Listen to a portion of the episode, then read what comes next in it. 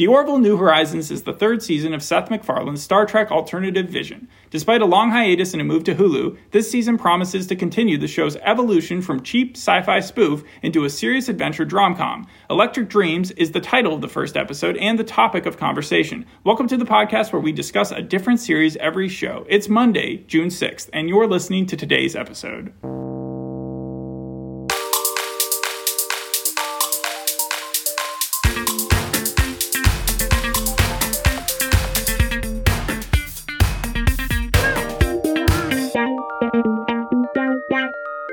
What was your mindset heading into this episode? Well, I know that the Orville started out as a show that I think got like kind of poor reviews, but as the first season went on, it got, it got more dramatic in its storyline, and then it started to get good reviews, right? By the second season, yeah, it had flipped from generally poor reception to better reception. I remember I had like a 20% on Rotten Tomatoes for the first season when it was first starting. And I remembered seeing the promos for it, but I never was really interested in actually seeing it. And when I started watching this, I was already surprised to see that this premiere was a little bit shorter than the Stranger Things premiere. It was an hour and eight minutes. And I thought that originally, it might still be, I thought it was like a 20 minute comedy. 68 minutes? 68 minutes for this premiere, yeah. That is super long. And I did watch the pilot to The Orville when it first came out, and I thought it was trash. I thought the show was bad. I thought it didn't deserve a second season, but I did know from the IMDb score uh, that the show had improved significantly. But then it wasn't until like last month, I think, when we were doing Strange New Worlds, that I realized the show was still on air. You you thought that the Orville had like ended? Not only you thought the Orville had ended too, but the last time the Orville even played an episode was before the Game of Thrones finale, was before Endgame, had been released. Yeah, Game of Thrones was that was yeah 2019. Yes, May 2019. Yeah. yeah, and also before four Star Trek series had even premiered. Uh, Pro- Picard, Prodigy, Lower Decks, and Strange so New that's Worlds. yeah, that's when they were doing their thing. Because I was going to say that Discovery had definitely premiered. I think that was like 2016 or so. Yes, But that's yeah. been on longer. And now that Hulu is in charge of the show, we're talking about a whole different rebranding of the show. You got new characters, new uniforms, uh, new theme music, new dynamics, new technological toys, a new crew to play New- with. new name, and, yeah. And a new name, yeah, New Horizons. Because need- it was season one, season two, and that wasn't even season three when I went on to Hulu. It just said New Horizon. oh, it had its own separate. Yeah, it had its like own separate thing. It It's was- still only being released weekly, though. Yeah. So it has kept that, but it has a bigger budget. I think it's competing with all these other space shows that are out there. It has to no, it, it has to be because at this point I was surprised to see you said it was cheap in the intro, but this thing looked like amazing. I was I was taken aback by it kind of a little bit. It starts off with like a uh, like a full on space fight scene that looked like it could have been straight out of Star Trek or Star Wars, but like cinema. Like I was surprised to see how like high budget this was. I, I heard a little bit about this sequence. So it doesn't end up actually being a true fight yeah, scene, right? Yeah, we, we follow Marcus. I'd say he's probably like I don't know, eighteen or so on the ship, and um and he's with his brother Ty. And then like as this as all these explosions are happening, and the Orville is like fighting all these different ships, we see like the red Pew, flaring pew, like lights, lasers yeah, and stuff, yeah. it- all of it. And then uh, he runs into this robot named Isaac, and then he and then People are familiar with Isaac if yeah, Marcus, show. Marcus is like Isaac, and then Isaac's face suddenly turns like completely red, and he turns into almost a monster, and ends up just being a dream sequence. now, when you say he turns into a monster, he gets like fangs and stuff, right? yeah, his like face is usually just like blue eyes, and that's about it. And but like it- a big metal structure. yeah, but it turns completely red, and like he like it's How like does a he vampire. get fangs? It just a mouth comes out of nowhere, and it's suddenly Like like, morphs out taste- there. Yeah, it's like an actual vampire. All right, and by then you kind of realized it was a dream. Well, it like cuts completely to Marcus just Oh, so it up. could have been real. Yeah, you didn't know as a new fan. You didn't realize. yeah, I had I had no idea. because Isaac is a main character, and there is a heavy amount of backlog plot that you probably would need to understand what's going on. But by the end Yeah. of the episode, did you kind of put I it together, or do I need to explain some stuff? Well, I I- I think that it would definitely do to understand kind of the first two seasons, but I jumped into this episode and was able to gather everything rather quickly. All right, so so tell me what you were able to pick up on. Well, Isaac apparently uh, he must have been in a fight with like the humans and the and like robots. That must have been like something in the first two seasons. His because- his race, sort Right. of the Kaylons. He is a Kaylon, and he's been part of the ship's crew since the beginning. Okay. However, in season two, there was this hullabaloo where the Kaylons, as a whole, as a group, as a community,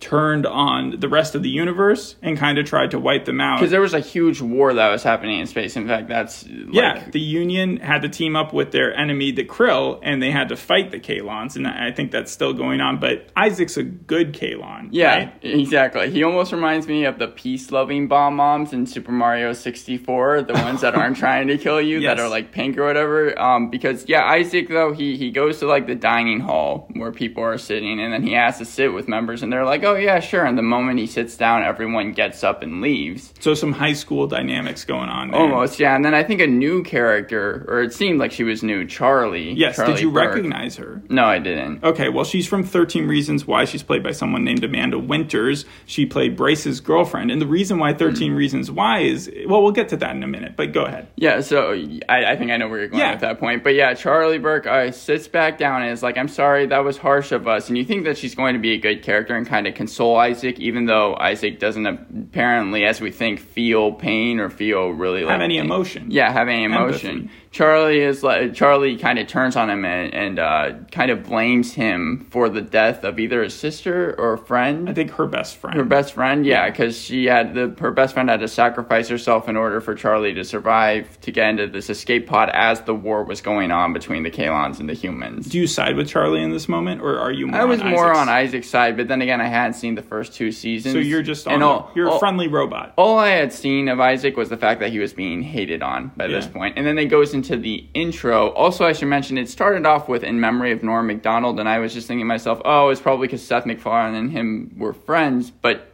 Norm MacDonald actually is like in the show. Yeah, which he's, was a, he's a character. He plays like this blob thing, right? yeah, he plays like a Goffey big yellow blob, and and uh, yeah, that was one of my I thought pros. he was green just from the pictures. You- Well, he, he was one of my pros because I just didn't expect to see him in the show. He filmed the entire, or he voiced the entire season. oh, okay, so they okay, yeah, So he'll be there for a while. So that was that was sad, but also funny just to see him show up. this season is supposed to take place almost immediately after the events of season two. So is it like just focused on the Orville, or are we seeing other ships that are going out to war, or are there like TV screens that are showing like news respondents or news It's reporters? mostly it's mostly just focused on the Orville, and really, I think the premiere is just focused kind of on Isaac's storyline. so we're following general. Isaac after that lunch that you just talked about. Right, yeah, he goes back into the system room and he sees that like Is the uh, system room like a bunch of blinking lights? It's where he spends most of his time. I think. Oh, he's it- just hanging out. Yeah, I think it's where like he's able to kind of control the ship a little bit. Does he charge, or is he more like Where he actually has blood and stuff? Do you know? Oh, I don't think he has blood. I think I think he has to be charged, or maybe he has like an ongoing battery. I don't know. But the thing is, is that we see that all over the cameras and, and kind of system is uh, painted on the walls. He sees the word murder, which is obviously Like in talking- blood? No, no, no. It's just in purple paint. Oh, okay. But it, it was vandalized, and it was obviously talking about Isaac, because that's what we learned. The whole entire ship is really mad that, and this must have happened in like the season two finale or something, where Ed reinstated Isaac because like he Like they forgave him in a way, but at the same time, they're still wary of his people. Well, it was only Ed who seems like he, they forgave him. Ed, the the pilot of the entire Yeah, the Orville. captain. the captain. Yes. yeah, and, and Kelly Grayson from Friday Night Lights. That that person. You recognized her? uh, yeah, uh, he- she She plays his ex-wife. They're apparently kind of in the lesser tier of this first episode. Like they usually they're the main characters, and this time they took a back seat to Yeah. Isaac and the rest of the Because game. they're, they're the only people who are like kind of okay with Isaac. Because again, Ed is the one to reinstate him. Everyone else on the ship, Marcus, uh, all these people. Um, How about the doctor, Gordon? uh, Doctor Claire Finn? Oh yeah, Claire. They had apparently a thing. Yes, that's why I'm asking. Is she on his She, side? she is on Isaac's side, but except for that, and maybe John, who is also a system repair like room person, except for the, those four people, Ed, Kelly, John, and Claire, everyone else is mad that Isaac is still on this ship. They want him gone. In fact, Marcus even says to Isaac later on, again, he's a robot, so it's kind of funny, but Marcus says to uh, Isaac later on in the episode, I want you dead. Which is exactly what happened. Isaac ends up killing himself like midway through the episode. that quickly. Yeah. So it's just like once. Is there anything that leads you to uh, predict that?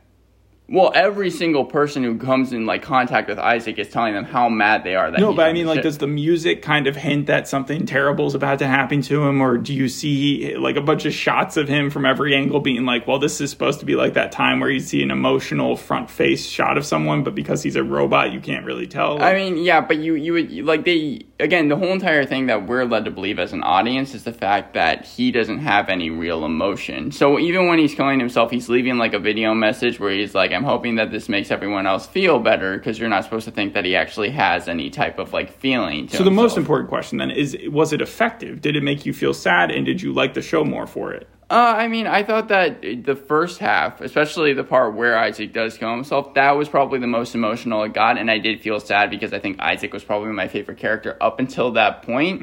And by that point, we had gotten some funny scenes. I would say that the whole entire show in of itself was entertaining. I really can't hate on it too much because it felt like a family show. Okay. But the ha- but the back half, kind of the half The that- second half of the, the second half of it, right after Isaac uh, kills himself, it, it, I felt like the show really slowed down. hit the brakes. Yeah, for the next 10 minutes or so, it's focused on a lot of people like Claire just kind of grieving the fact that Isaac decided to kill himself. Did we find out who uh, put the murderer sign on the thing? Yeah, oh, I, I forgot about that. Yeah, yeah. Uh, so we learned that that was actually Marcus, the older son of Claire. the person who was in the dream. Yeah, exactly. Because he was just, and that's what leads him to talk to Isaac right before he dies by being like, "I wish you weren't even here right now. Like you are the cause of thousands of people dying." And and that's basically what every single person's argument is on this ship who doesn't like that Isaac is there. So analytically, do you think that there's a reason why he would have shut himself down or killed himself, not for empathy's sake, but also, but just for the mission?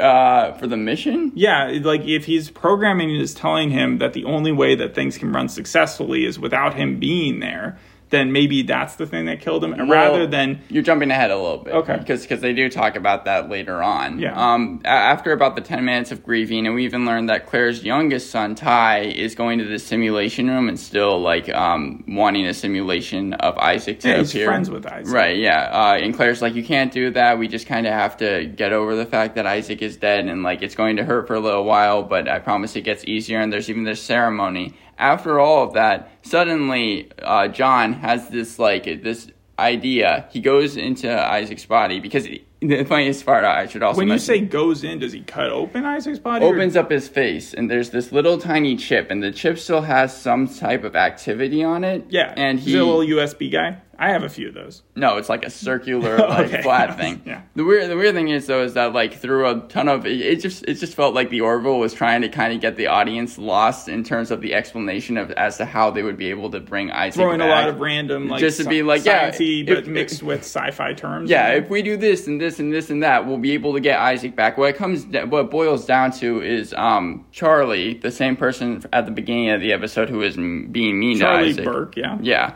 she can do something called like dimensional visualization, which apparently is something that is going to be able to bring Isaac back. But she has to do it because a computer would not be able to do the same type of function. She's the only person who can save him. So the person who probably hates him the most on the Right. ship is the person responsible for bringing him back. Yeah, and it's an interesting conundrum. And even when uh, like Ed goes to her and is like, "I really need you to do this, and that's an order," and and all this different stuff, she's like, "No, absolutely not. I'm glad that Isaac is dead. I do not want to bring him back." So what convinces her? Uh, yeah, I was waiting. I was waiting for that one conversation, and it's Marcus, the same person who wrote "Murder" on the wall and vandalized the system room. Who was Did like, he like see his brother freaking out, or, or no, he, he just kind of felt bad because he he was the last person to say to Isaac, "I want you dead," before Isaac actually committed Ah. suicide. And I didn't feel like that conversation in and of itself would have actually worked if this was for somehow real, but it does for Charlie, and she ends up bringing him back, and Isaac is just still feels like alive. a moral overtone, maybe a little bit too heavy-handed. Yeah, especially by the end, because after Isaac is brought back, Claire, uh, she's a therapist, so she's almost holding a therapy session with Isaac, and Yes. they're literally spelling out the plot, which is basically Claire is, is making Isaac suddenly believe that he actually can feel emotion. That's the whole entire reason as to why he did commit suicide, and that all these people that were being mean to him actually was like a uh,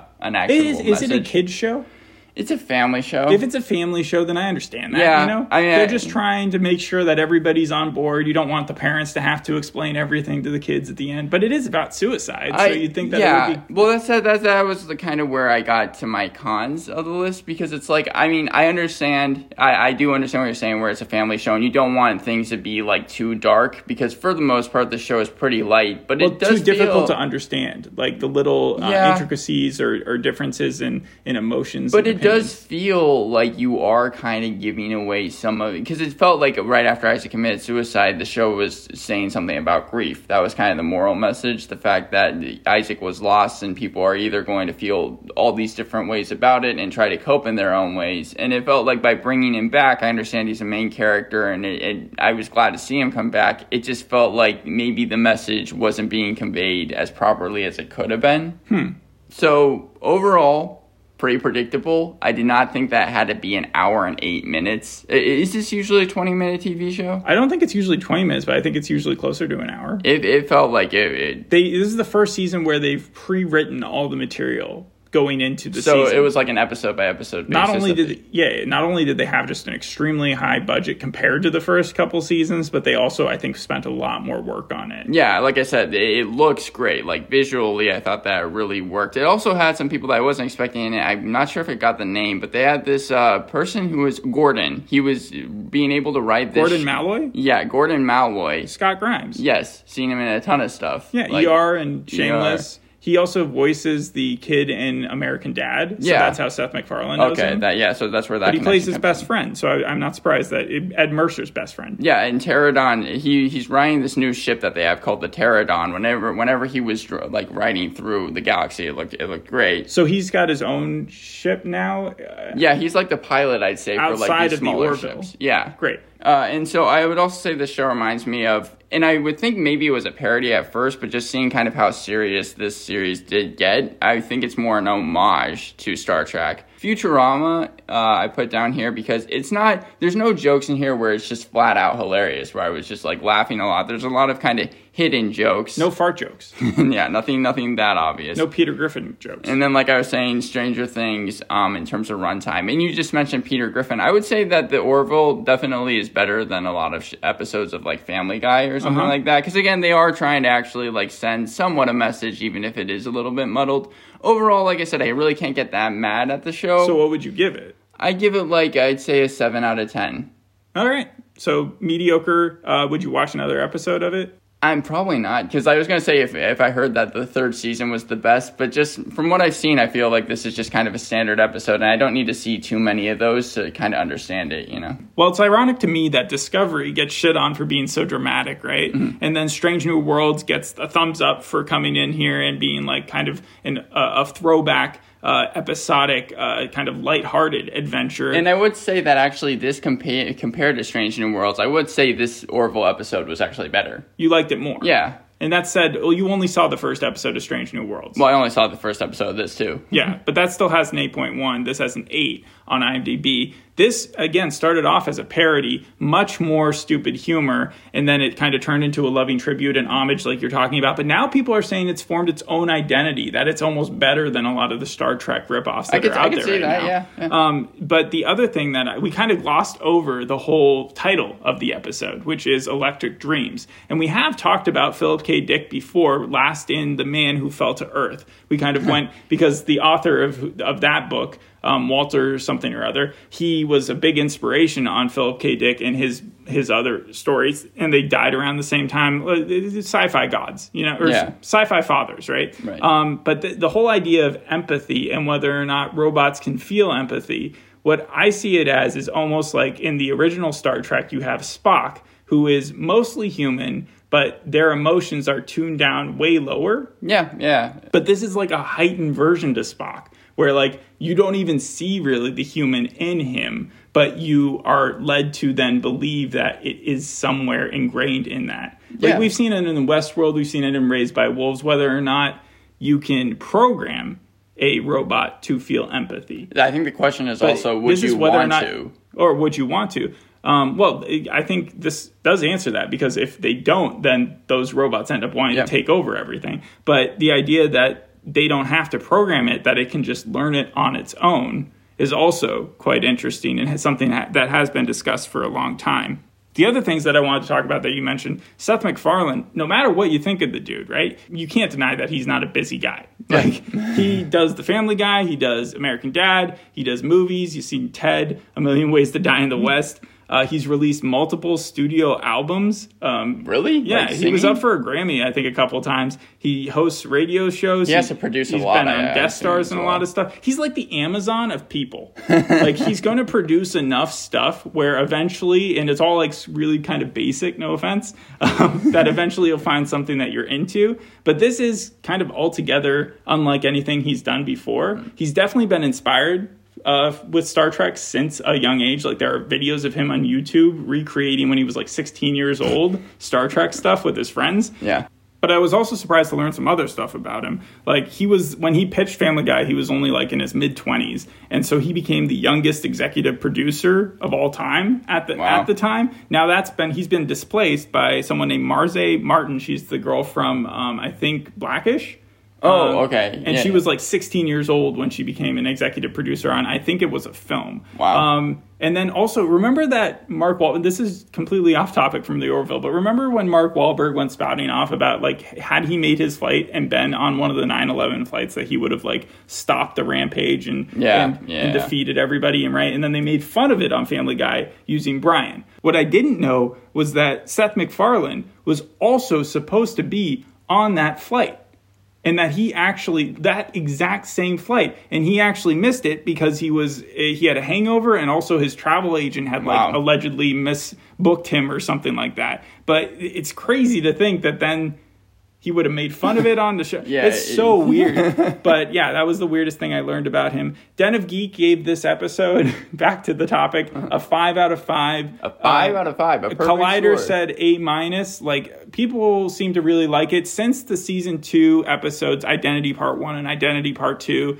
which is the beginning of the Kaylon War and shows where everybody's hatred towards Isaac comes from. Those episodes have like a 9.1, 9.2 on IMDb, and uh, and since that, it's kind of carried over into this goodwill for the next season. I yeah, think. I was I was gonna say that I understand that like why it has a fan base. Yeah. because I could definitely see why, and I, I feel like it almost can have as much uh, information or like uh like lore behind it as something like Star Trek. So I'm sure that someone who watched this episode like and has been a big fan of the Orville to them, it was it was probably like really good. Do we have so- any cliffhangers going into the next few uh, episodes? I think the only cliffhanger is really like how is the crew going to come because we do see uh, Marcus being somewhat happy that Isaac is there uh, by the end. come end. around to Yeah, he has- Isaac. he has being a smile on and his face. Isaac's still your favorite character by the end. Yeah, but I think What but- about this new character, Charlie Burke? Because we we do- talked about her being in Thirteen Reasons Why. Obviously, that applies because of the suicide, base. So Suicide, she's had two shows where her character has been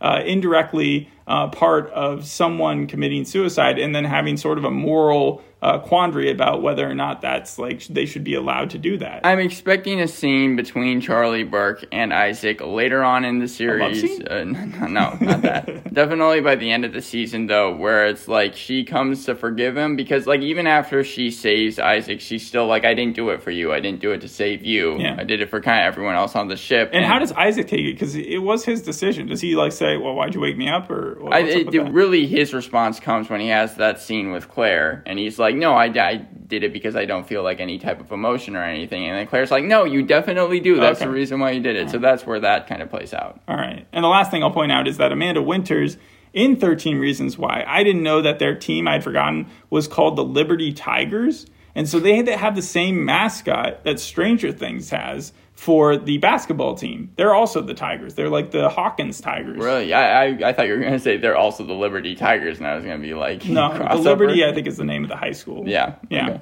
But that was just interesting. Other than that, there's really no connection to the last episode we did with Physical, which I like to sometimes connect the two. So that's about it for me. Thanks for listening to the podcast, unless you have anything else to No, say. All right. We'll see you on the next one. Bye. Bye.